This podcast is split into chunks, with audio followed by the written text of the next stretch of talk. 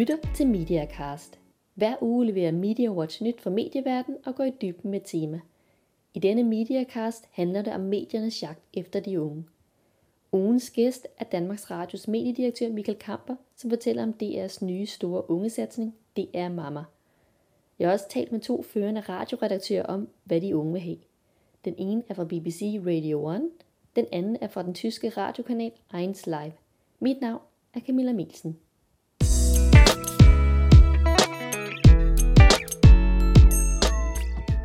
Men først skal vi se på nogle af ugens vigtigste medienyheder. Ole Nørskov, du er chefredaktør på MediaWatch.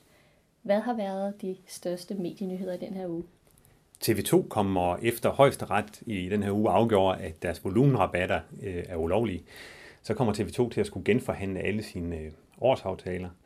Det er en, en stor ting, øh, som det bliver, kan godt blive svært for TV2, øh, og samtidig så risikerer TV2 nu nogle store sagsanlæg fra MTG og SBS, som dog først lige skal bevise, at de rent faktisk har tabt nogle penge på de volumenrabatter, TV2 har haft. Det, det handler om, det er, at TV2 har givet rabatter, store rabatter til øh, annoncører, som har annonceret meget. Altså jo mere du annoncerer, jo mere rabat får du. Det er jo meget almindeligt øh, alle mulige steder i medieverdenen, men fordi TV2 har en dominerende stilling på markedet, så er det altså ikke tilladt for TV2 på den måde at forsøge at binde annoncørerne til sig. En anden spændende ting er, øh, at øh, vi fik tallene for netannonceringen i 2010, og igen kan vi se, at der har været en pæn vækst på 15% i forhold til 2009. Og det, det spændende med netannonceringen er jo, at gennem de sidste fire år, der er der blevet lagt en milliard på netannoncering, så vi nu er oppe på 3,5 milliarder kroner, ifølge tallene fra FDIM. Og øhm, Øh, det er jo vel at mærke sket i en recessionsperiode, øh, så der er virkelig sket nogle store forskydninger, mens de andre mediegrupper har haft det rigtig svært, så er internettet gået frem. Man kan så også se, at søgeordsannoncering, som er det, der er vokset klart mest gennem de fire år, nu ligesom øh, begynder at flade ud. Det ser ud som om, at den annoncering, der sker via Google og de andre søgemaskiner, måske er ved at nå sit niveau. I hvert fald så voksede det kun i gåsøjne med 20 procent øh, øh, fra 2009 til 2010. Og det er langt mindre end søgeordsannoncering er vokset i de, i de foregående år. Så hvor kan man se vækst henne fremover i netannoncering? Ja, altså vi kommer sikkert til at se en, stadigvæk en vækst øh, på alle områder, altså også på baner og på markedspladser, altså rubrikannoncer, men det bliver en, en, en, sikkert en lavere vækst. Det ser ud som om, at vi begynder at nå et leje, hvor internettet ikke fortsætter med at vokse med de øh, markante stigninger, som vi har set tidligere. Øhm, så har jeg hæftet mig ved, at, øh, at BT også i den her uge er gået ud med en ny løssalgsstrategi, hvor man forsøger at sælge avisen på, på nye måder, og det, der er lidt øh, spændende og specielt, det er, at man forsøger ikke at gøre det ved at, at skærpe sin journalistik, eller finde på bedre overskrifter, eller hvad man nu ellers har prøvet før. Nu handler det om, at man skal sælge flere aviser på at øh, bondle avisen sammen med andre ting, f.eks. en DVD eller med øh, en kop kaffe hos DSB eller fem rundstykker i Føtex. Øh, og det bliver meget spændende at se, om det lykkes. Man kan jo på den ene side øh, sige, at det er jo, øh, det er jo fint, at man afprøver nogle, nogle nye ting, og det kan jo også være, at, øh, at det lykkes. Omvendt er det selvfølgelig lidt ærgerligt, kan man sige, at, at der skal sådan nogle ting til, at det ikke er nok at, at lave god journalistik, men at man også er nødt til at have fem rundstykker med oven i købet. Ole Nørskov, tak skal du have for dine nyheder.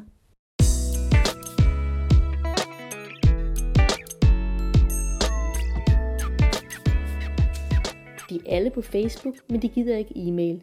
De elsker video, men de overgår ikke radio. De er det mest ombejlede segment, men samtidig er de også de allersværeste at indfange. Alle medier halser efter de unge, og nu går Danmarks Radio også ind i jagten efter teenagerne, som DR ellers er blevet kritiseret gevaldigt for at gøre alt for lidt for. DR har netop løftet sløret for deres store nye ungdomssatsning, som går under brandet DR Mama. I dette program handler det om, hvad der skal til for at hente de peterede teenager ind i folden. Ugens gæst er Danmarks Radios mediedirektør Michael Kamper, som fortæller om ambitionerne for DR Mama. Jeg har også talt med to førende radioredaktører om, hvad de unge vil have. Den ene er Rod McKenzie fra BBC Radio 1, som har stor succes med programmet Newspeed. Den anden er Oliver Hens fra den tyske radiokanal 1 Live, som efter sine er Europas mest succesfulde radiokanal mål på at ramme de unge lyttere. Rod McKenzie, you are the editor of BBC Radio 1 Newspeed. What do you do to reach young people aged 16 to 25 years?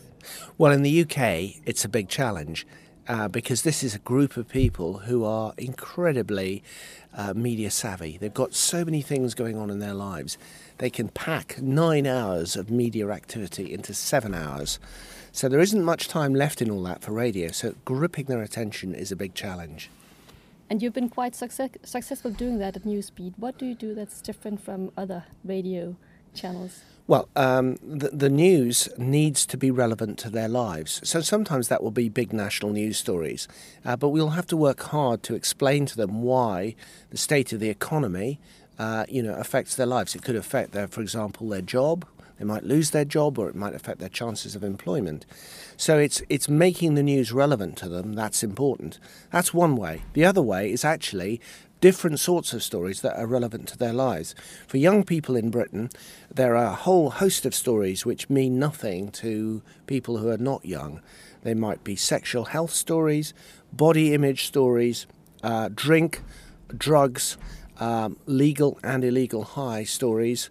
Um, there might be a whole variety of stories connected with uh, troops in Afghanistan because they know of uh, soldiers serving there um, or they themselves are serving or have served. So it's a, a whole host of different sorts of stories that are relevant to people's lives. But one thing is the story, the other thing is also the media itself. How much do young people actually listen to radio today? Well, there's a lot of evidence that people are, uh, young people are still listening to radio, but for less time. And um, uh, we're seeing, although our general audience figures are still holding up quite well, the no- amount of time they're listening to radio 4 is declining quite sharply. And that's an, a symptom that the numbers may follow. And that's a worry for us. And clearly, we have to work extra hard to make radio a relevant medium. Uh, and part of that is saying it's no longer just about radio, it's about the web. It's about Facebook. It's about our involvement in that in those media that can help us to survive long term. Do you spend a lot of time using Twitter, Facebook, and other social media? Social media is very important, particularly Facebook, way, way more so than Twitter or anything else. Um, uh, but but Facebook is terribly important, and if we can be on Facebook when Facebook is so much a part of young Britain's lives, then we've got a good foot in their door. What do you think will be the biggest innovation for you in the next, let's say, five years when it comes to newspeed? Um, I think it'll be uh, increase, increasing visualization. We know that uh, the concept of radio, you know, a medium which uh, where sound comes out of a box and is enjoyed, is a difficult concept for today's teenagers.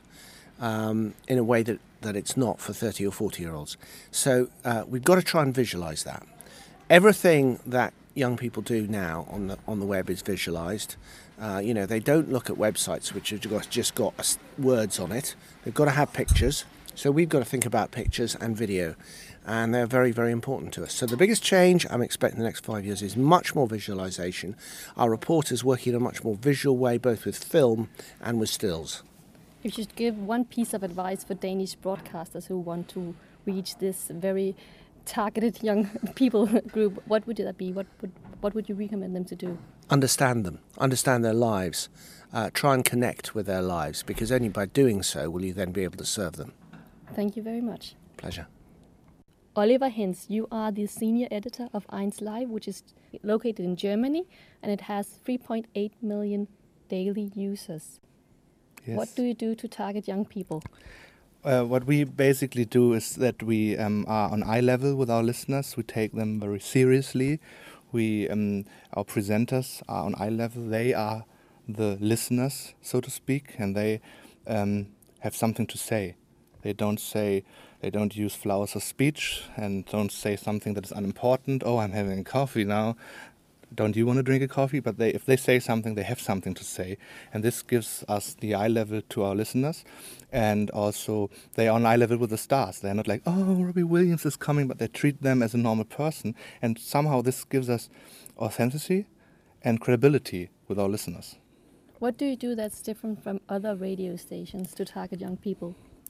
Oh, well, I think mm, it's, it's, not rocket science because a lot of things uh, um, that other stations do, we do as well. We have um, two people in the morning show, two presenters in the morning show, um, which is, brings in a lot of dynamic.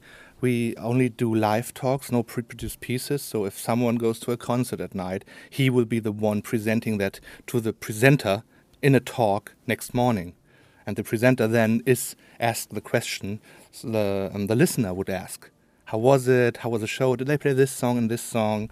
How was what was your impression? And it's the same guy that went to the show, and he's not doing a pre-produced piece overnight, but he's actually in the studio.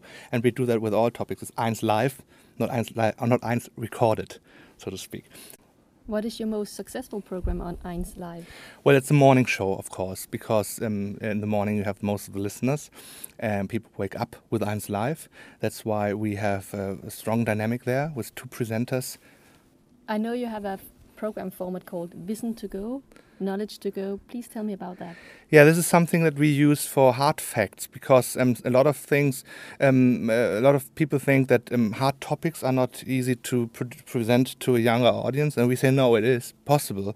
And if we have, we just have to find the right words. You have to find the right terminology. Don't use too difficult terminology because honestly, if you watch the evening news, most people, even 40 plus or 50 plus, they don't understand what the people are talking about. So keep it simple, put it in your own words. We also have news program, news that are presented in normal language.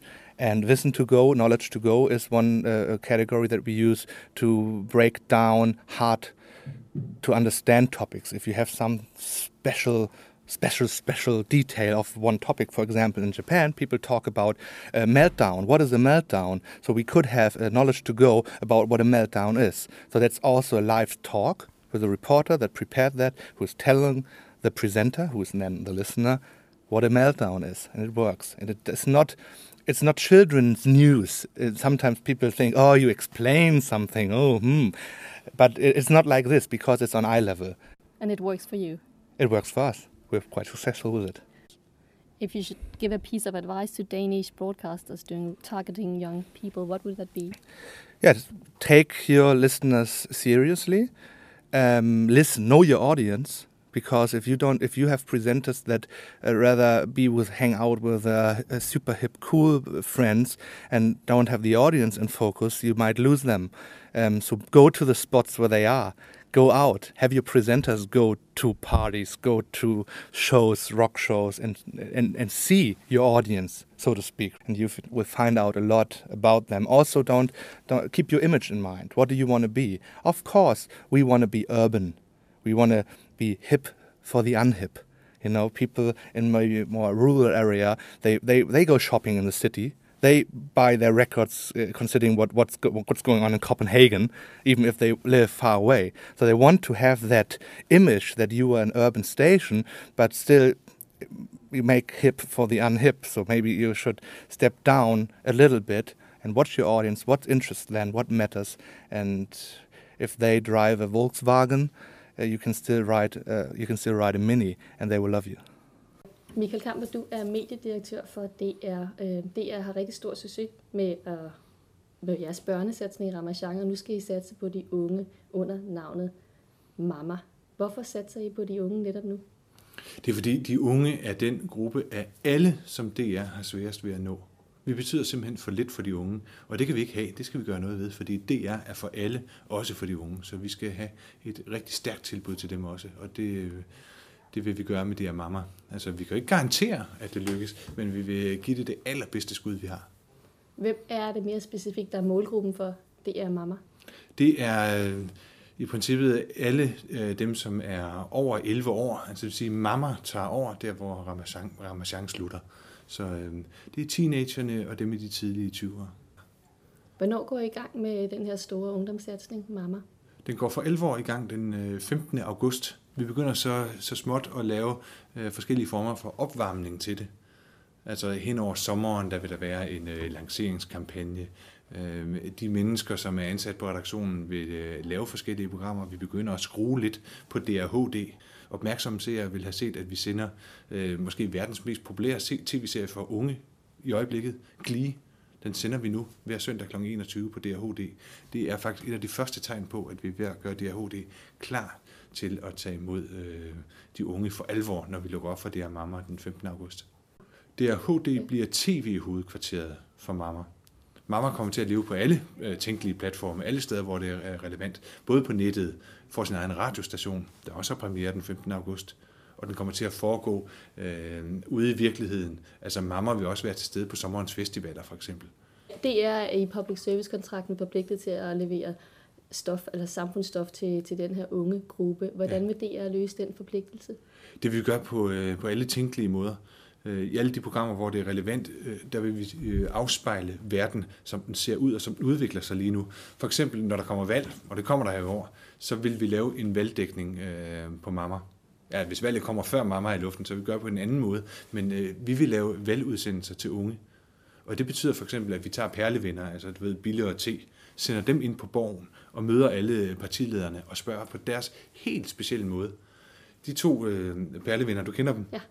Øh, de spørger jo øh, ikke som en almindelig interviewer, og når de går ind og gør det på den måde, så får de heller ikke almindelige svar.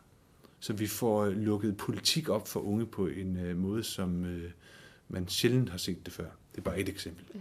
Jeg talte forleden med nogle af dine kolleger på BBC, kan man sige, og på, på 1 Live i Tyskland, og de pegede begge to på, når de kommunikerer med de unge, så handler det i høj grad om at forstå de unge og være i øjenhøjde med dem. Mm. Hvordan ser DR på, på formidling til unge? Er der noget særligt, en særlig måde, man skal formidle til unge på i forhold til jeres andre segmenter? Jamen det er der helt sikkert. Altså en af forklaringerne på, at øh, vi ikke har ret godt fat i de unge på DR, det er jo, at vi har formidlet øh, helt forbi dem. Så det vi øh, gør nu, det er, at vi i høj grad får øh, journalister, værter, tilrettelæggere, som selv er en del af de unge, til at stå for formidlingen til dem. Så det er, det unge værter, vi kommer til at se på ja, mamma. det bliver i høj grad værter, som selv er en del af målgruppen. Mange forskere har spået, at unge øh, i høj grad kommer til at leve deres liv på nettet og knap så meget på tv osv. Men hvis man ser på, hvor meget, hvor meget tid unge reelt bruger på tv, så er det stadig rigtig, rigtig meget. Det er to timer og 11 minutter i gennemsnit. Og det vokser. Og det voksne. Ja, hvad mm. betyder den her? Hvad betyder det for, for DR, at, at tv stadig har så stor en betydning for unge i dag? uanset hvad man laver inden for øh, medieverdenen, så er tv en eller anden form for lokomotiv. Og det tager vi også konsekvensen af, når vi laver en ungesatsning. Hovedkvarteret for DR Mamma bliver på tv. Det bliver på DRHD.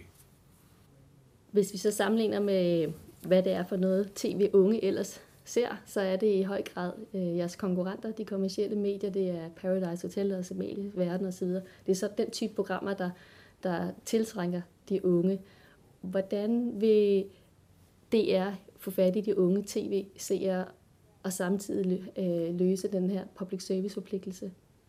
Ja, det er jo klart, uanset hvad vi laver, så skal vi gøre det på DR-måden. Altså det vil ikke give nogen mening, hvis vi giver os til at lave øh, det samme, som øh, alle de andre leverer til unge. Fordi der er ved Gud indhold nok til de unge.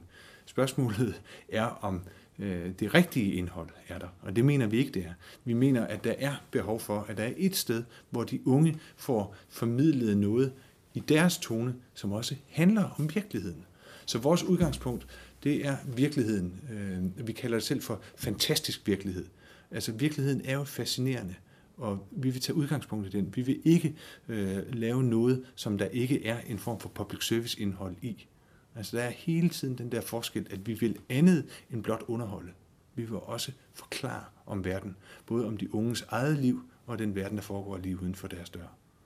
Og hvis du skal uddybe lidt nærmere, hvad er DR-måden at henvende sig til de unge på? Vi har faktisk været ret grundige, øh, da vi arbejdede med vores ungesatsning her, og finde ud af, jamen, hvor er der nogle umødte behov? Altså, hvor, hvor er der et hul i den mediedækning, der er til de unge? Og det er lige præcis i dækningen af virkeligheden. Altså, der er ikke nogen, som øh, aktiverer øh, de unge, når det handler om politik, for eksempel. Om hvad sker i dansk politik. Hvor er øh, det øh, massemedie, som øh, behandler politik for unge? Er det fordi unge ikke interesserer sig for politik? Det tror jeg ikke. Der er bare ikke nogen, der gør det. Øh, der er heller ikke ret mange medier, som øh, har som ambition at tage sig bredt af alle unge, altså fagne alle unge, i al deres forskellighed, i hele landet. Hvem øh, laver tilbuddet til de stille piger, for eksempel? Eller til den tykke bærjomfru op i Hillerød? Vi vil fagne dem alle og øh, forbinde dem. Så vi har, øh, vi har ambitionen om at finde de steder, hvor der sker noget vigtigt, som ikke bliver mødt i øjeblikket. Vi har meget fokus på, øh, på de øh, umødte behov. også at rokke ved de unges verdensbillede, udfordre det lidt. Hvad, hvad vil være et godt eksempel på, hvad vi vil kunne se på, på tv på Mamma? Der vil vi øh, komme til at se øh, perlevenner. Vi vil komme til at se... Øh, vi vil se programmer om øh, relationer, altså om øh, samliv, øh, sex, kærester. Der vil være spilprogrammer. Vi vil øh, have satireprogrammer, dokumentar. Og så har vi øh, adgang til øh, kortfilm fra øh, DFI, spillefilm, tv-serier, udenlandske dokumentarer, reality shows, som handler om virkeligheden. For eksempel har vi et, øh, et dejligt amerikansk program, som hedder Work of Art, der er et reality show, som handler om unge, der laver kunst. Også en måde, øh, hvor vi øh, som DR kan gå ind og lukke døren op til en verden, som ellers ikke er åben for de unge. Øh, alle genrer. Der har været en del kritiske røster om, at DR taber en del af unge på gulvet, kan man sige, at det er fremtidens licensbetalere, som DR ikke har godt nok fat i i dag. Det er også set rigtigt. Ja, set i det, det lys, hvor, hvor vigtig er jeres unge satsning Mamma på en skala fra 1 til 10? Det er en øvre del af skalaen. En 6-8 stykker. Og hvor stor en udfordring er det at vinde de unge på en skala fra 1 til 10? Det er det samme. Det er også der omkring de 8. Sidst men det ikke mindst vil jeg spørge dig om, hvorfor hedder jeres ungdomssatsning for DR Mamma? Ja, det har vi jo tænkt rigtig, rigtig meget over. Vi har øh, faktisk haft sådan en øh, større navnekonkurrence i gang, hvor vi har valgt navnet Mamma blandt 636 andre forslag. Når vi valgte Mamma, så er det fordi, vi godt vil have noget, der signalerer, at ja, vi er DR. Altså, vi står ved det, vi er, samtidig med, at der også er noget selvironi i det. Altså, en mamma, det er jo en forældregeneration. Og det er, det er stor, tror jeg, øh, hos mange unge, som noget forældre noget. Noget, som ikke er for os. Men når vi går ind sådan er ironisk omkring det og kalder det for DR mamma, så har vi øh, alligevel noget, hvor, hvor vi står ved os selv, og man siger for de unge, det her, det er anderledes, det er ironisk. Vi ved godt, vi er DR, men vi har noget til dig også. Og så kan vi vældig godt lide, at øh, vi med navnet Mamma øh, har noget, som kan personificeres. Mamma kan gøre noget, ikke også? Altså, du må godt for mamma, eller mamma synes, du skal lukke op for DRHD i morgen kl. 20. På den måde, der kan vi bruge navnet aktivt til at gøre en masse ting med brandet. Og det er smart, at vi kan det, fordi det skal leve på mange forskellige platforme. Så mamma, hun kan mene, at du både skal øh, lige tænde for radioen, eller tjekke lige tv, eller møde mamma på Langelandsfestivalen, eller hvad ved jeg. Mamma kan en masse ting. Og hvor gamle er de mennesker, der har fundet på navnet Mamma? Øh, de er i 20'erne. Måske, øh, jeg kan faktisk ikke huske, hvem af dem det er. Jeg ved, hvad det er for en gruppe personer. Måske det er inde i 30'erne. Men øh, yngre end mig. jeg havde et andet forslag, som ikke gik ind. Må jeg høre, hvad var det? Nej, det er en hemmelighed. det vil være for pinligt at afsløre her.